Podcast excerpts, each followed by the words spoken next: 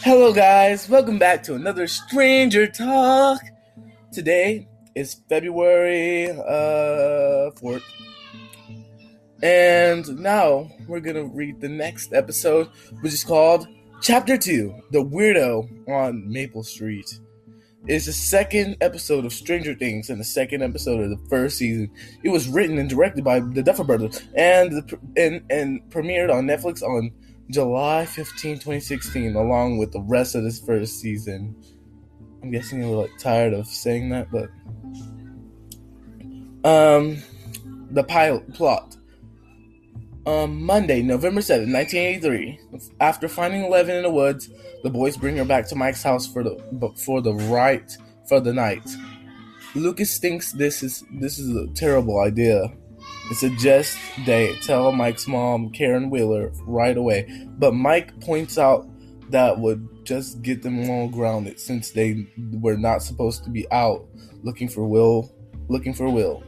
Mike Mike gives her gives her clean clothes to change into. He also nicks, nicknames her L and builds her a pillow fort to sleep in. Tuesday, hmm, Tuesday, November 8th, 1983. The next day, Mike builds her breakfast, brings her breakfast. He tr- he tries to get Eleven to sneak out of sneak out of the house and to the front door to make it look like she she stumbled upon the house. And that way his mom can help. Eleven rejects his idea, telling him, telling, telling Mike that bad people are looking for her, and that and that revealing her where, whereabouts will only make things worse. Meanwhile, Joyce talks to Chief Hopper about the creepy static phone call she received. Hopper is reluctant to believe her story, but but admits to ch- admits to cheering on on the phone for the from the surge of electrical electricity is weird. Later, Joyce Joyce heads to her workplace to buy a new phone and demands two weeks two weeks pay in advance from her boss. He shows some sympathy for Joyce after he realizes her kid is missing and gives in. Back at Mike's house, Mike in, instead of going going to school, going instead of going school to school, acquaints Eleven to his house. Eleven notices a picture of, of the four boys and points at Will. She knows him, but just before Mike can ask more questions, his mom calls him, comes him, call, comes, calls him, comes home. Mike was supposed to be at school. Mike rushed Eleven to hide in, in his ba- in his bedroom closet, which freaks her out.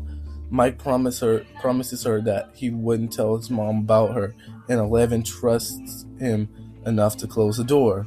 However, upon closing, closing, Mike explains the situation regarding Elle to Dustin and, and Lucas and ha- and her knowing about Will's disappearance and urges them to help her. Lucas, Lucas, unconvinced, tries to tell Mike's mom in, uh, in about Eleven, but Eleven stops him by using her telekinesis, telekinetic power abilities to close Mike's bedroom door. At this, Lucas and Dustin begin to trust her. At night, Mike bring, Mike bringing Lucas and Dustin to the basement as well brings food for Eleven and asks her if if if she knew their their their friend Will. Will is Eleven doesn't know what the word friend means, so Mike explains it to her. Eleven then uses the boys' Dungeons and Dragons set to show them to show them Will is hiding from a monster.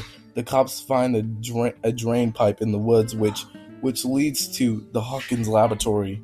They they believe Will might have crawled crawled through it. Joyce Joyce receives another creepy static call with surges with electricity and shocks shocks her again. The lights in in the in her house suddenly bring begin to turn on one by one, leading to Will's bedroom. Suddenly, one wall began to move and take take uh, on some weird shape. Joyce quickly runs out of her out of the house and into her car, but later turns turns and goes back into the house. Meanwhile, at Steve's party, Barb, Nancy's friend, feels like a third party. Barb Barb sits near the pool by her by herself with with Jonathan hiding in the woods, hiding in the woods the, near the pool, taking her picture. Before leaving, Jonathan fails to notice a mystery monster as it abduct, abducts Barb. I hope you guys enjoyed this episode. It was a really short episode because I read a little too fast.